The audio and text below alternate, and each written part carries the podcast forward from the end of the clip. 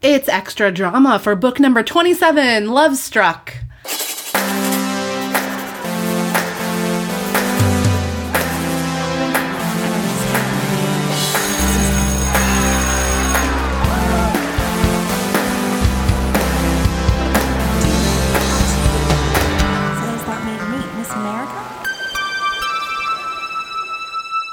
I am your host, Marissa Flaxbart, and with me again is Molly McKellar. Hello. Hello.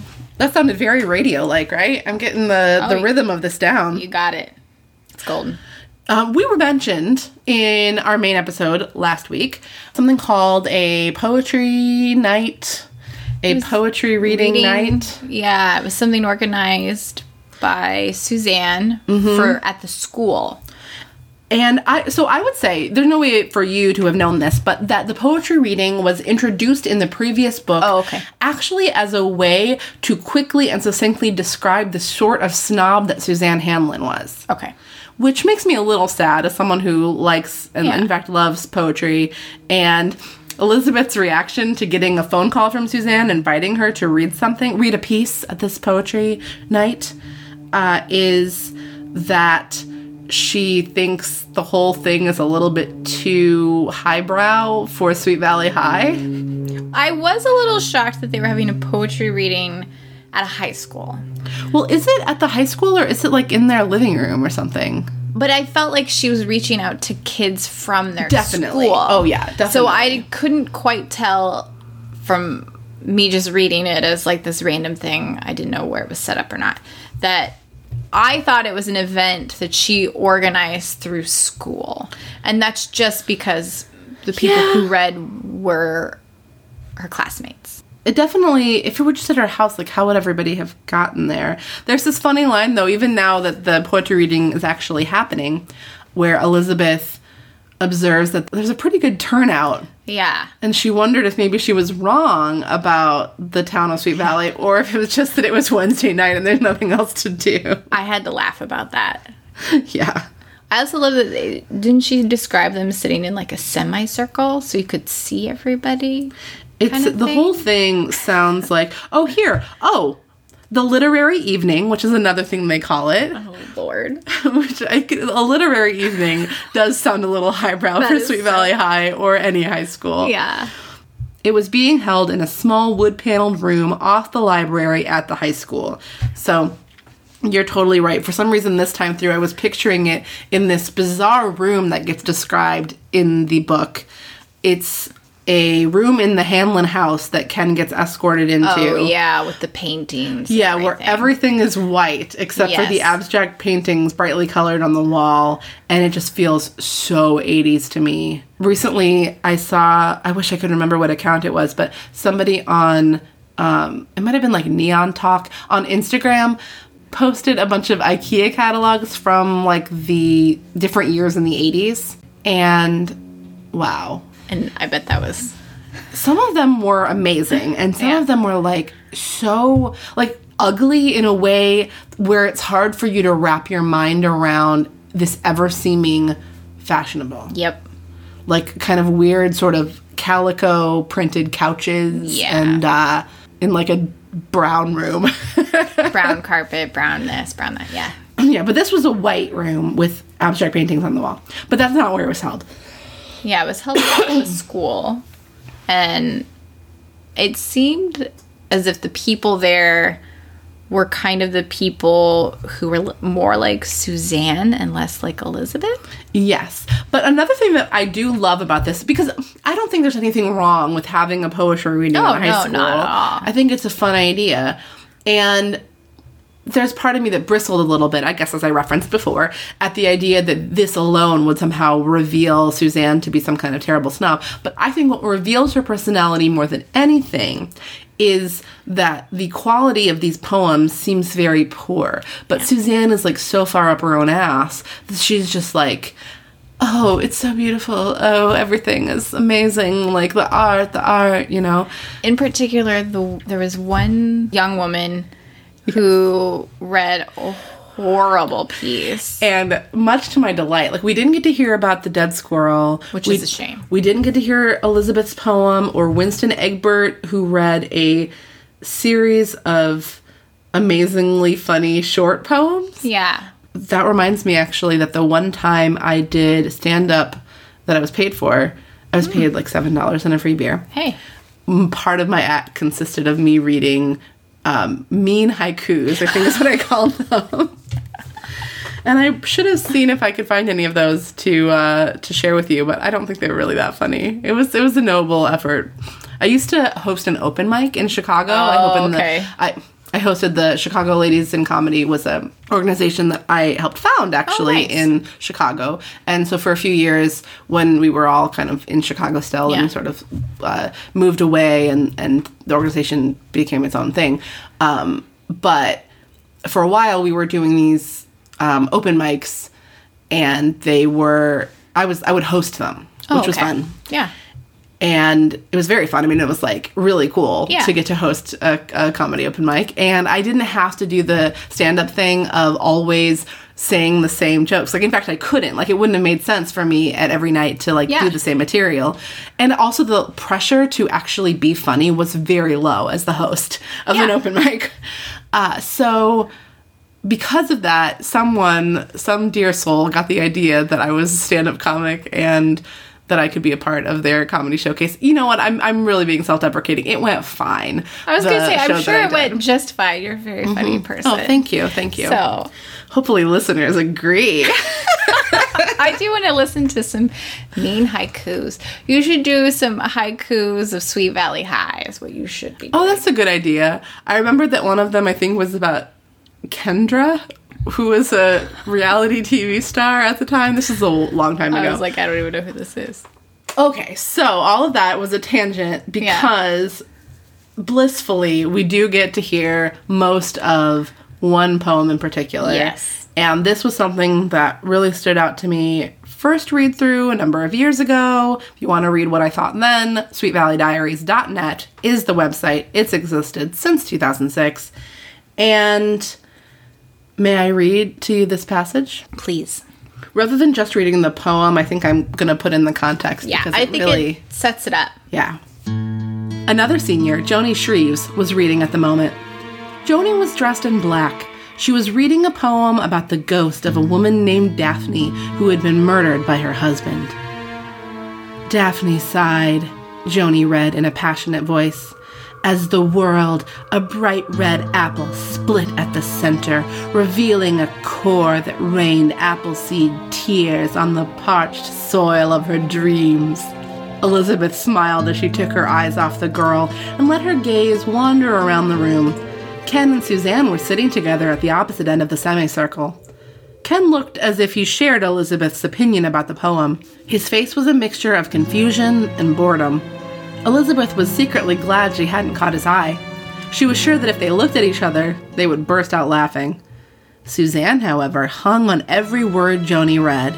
She even gasped and nodded her head several times. Elizabeth worried privately about the two of them, especially Ken. He seemed to be devoted to Suzanne, and she seemed to feel the same way, but it appeared to Elizabeth that Suzanne was always trying to direct him. She seemed to be trying to change a lot of the best parts of Ken, and Elizabeth was afraid that Ken couldn't see it at all. Elizabeth refocused on Joni as the girl finished her poem. A life, her life, the blood, the warmth, like a baby with a bottle, the sun, the sun. The, the end. I think I even purposely skipped over the part of the poem that was read. I'm like, this sucks. And I just like moved into Elizabeth's inner thoughts. That must have been fun to write, though.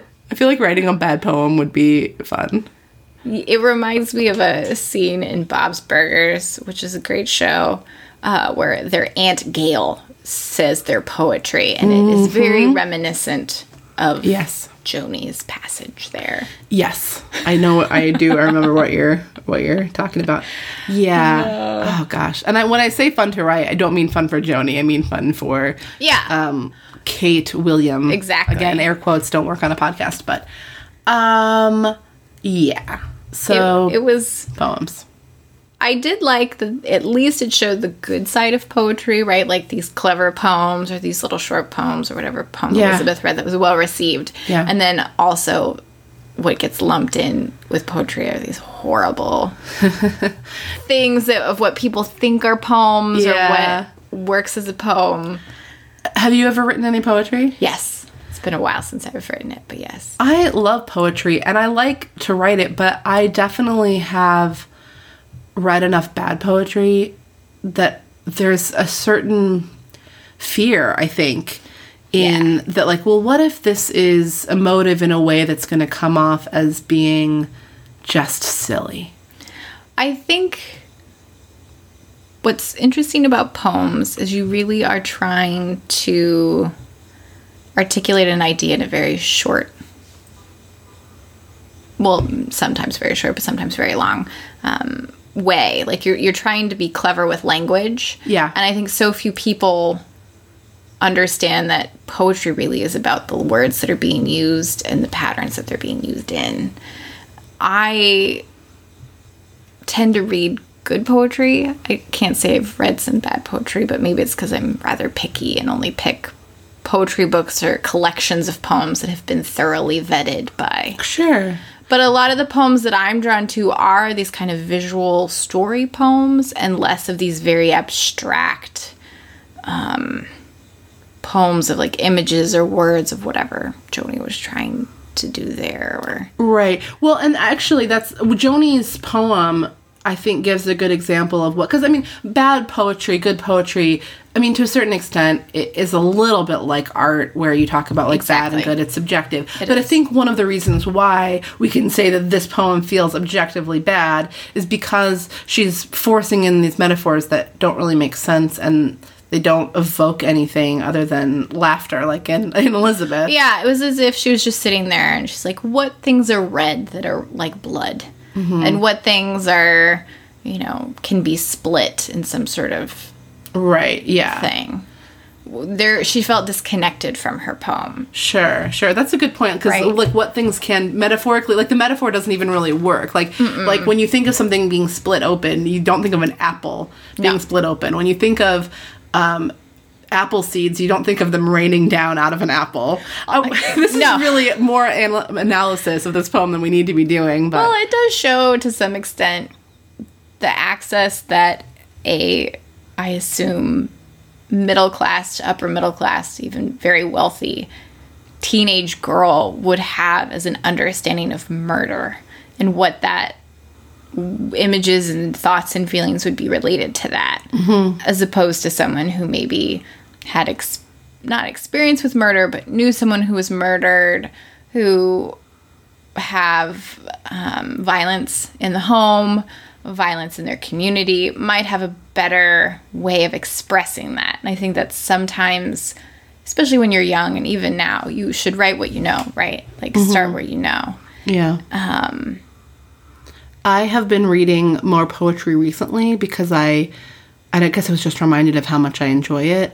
Um I actually just finished this morning a book of poems by Mary Oliver, who I've been hearing a lot about recently. She passed away a few months ago. Remember you telling me about this book?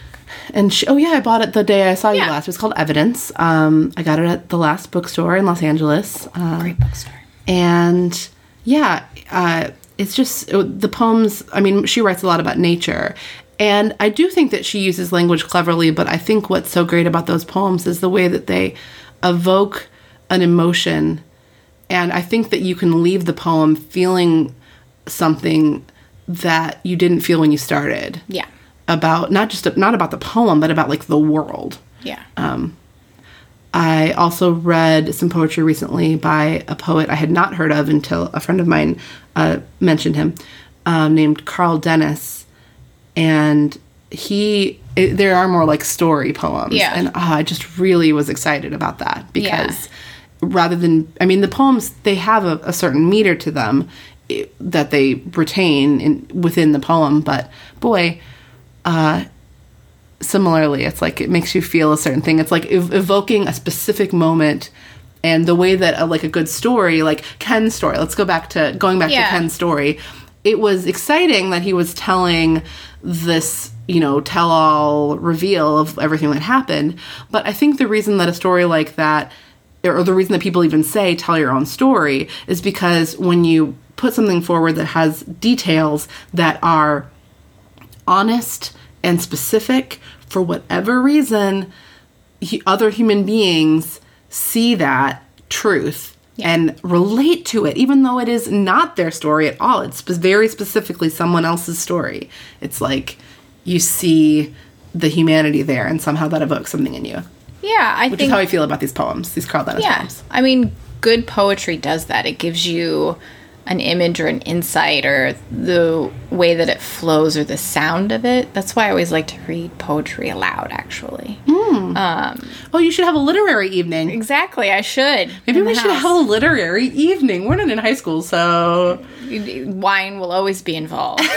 and uh, you bring your favorite poem that you have read lately. I have not, alas, have not read much poetry as of late. Oh, I know this great poem by this fictional teenager named Joni. Oh, really? But what does the middle sound like?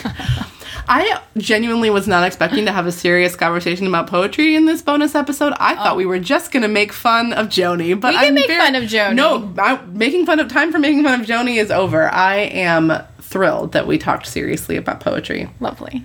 Um, Molly, thanks again for joining me. You're welcome. Listeners, uh, tune in next week to find out who Lynne Henry might possibly be. I'm excited. Until then, uh, sweetvalleydiaries.net. Go check it out if you haven't seen it. It is um, a, a website that I made in 2006. It's actually changed a lot since I made it in 2006, but you know, it's got stuff. Lots of good stuff. Sweet Valley stuff. You can track Elizabeth and Jessica. Yeah, track them. Track them. You could even read ahead Ooh. because I have recaps through book 50. Excellent. first time through. And the podcast is housed there. Um, all right. Thanks again. Bye.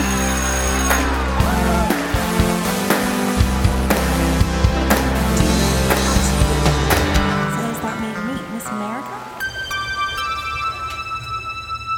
That's too funny. Yeah, that part was so painful. Why would you talk? And then I'm like, this is what you go with? Okay.